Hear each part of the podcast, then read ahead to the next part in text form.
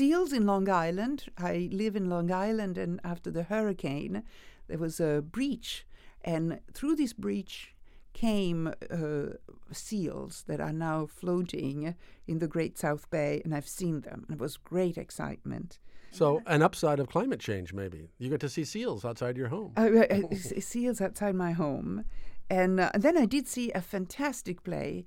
I don't know if you call it play. It's Old Hats uh, with clowns, and of course, clowns uh, I love, and uh, Old Hats with master clowns, and I loved it. And then the third thing, because I always think of animals, but I didn't want to.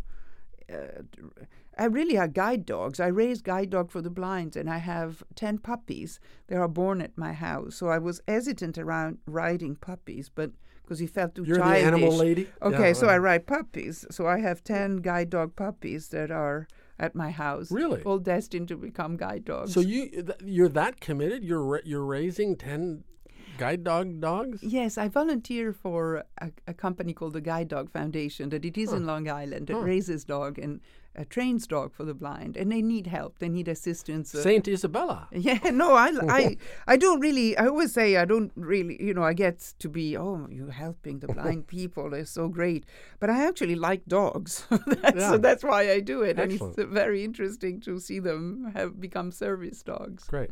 Thank you so much. Thank you.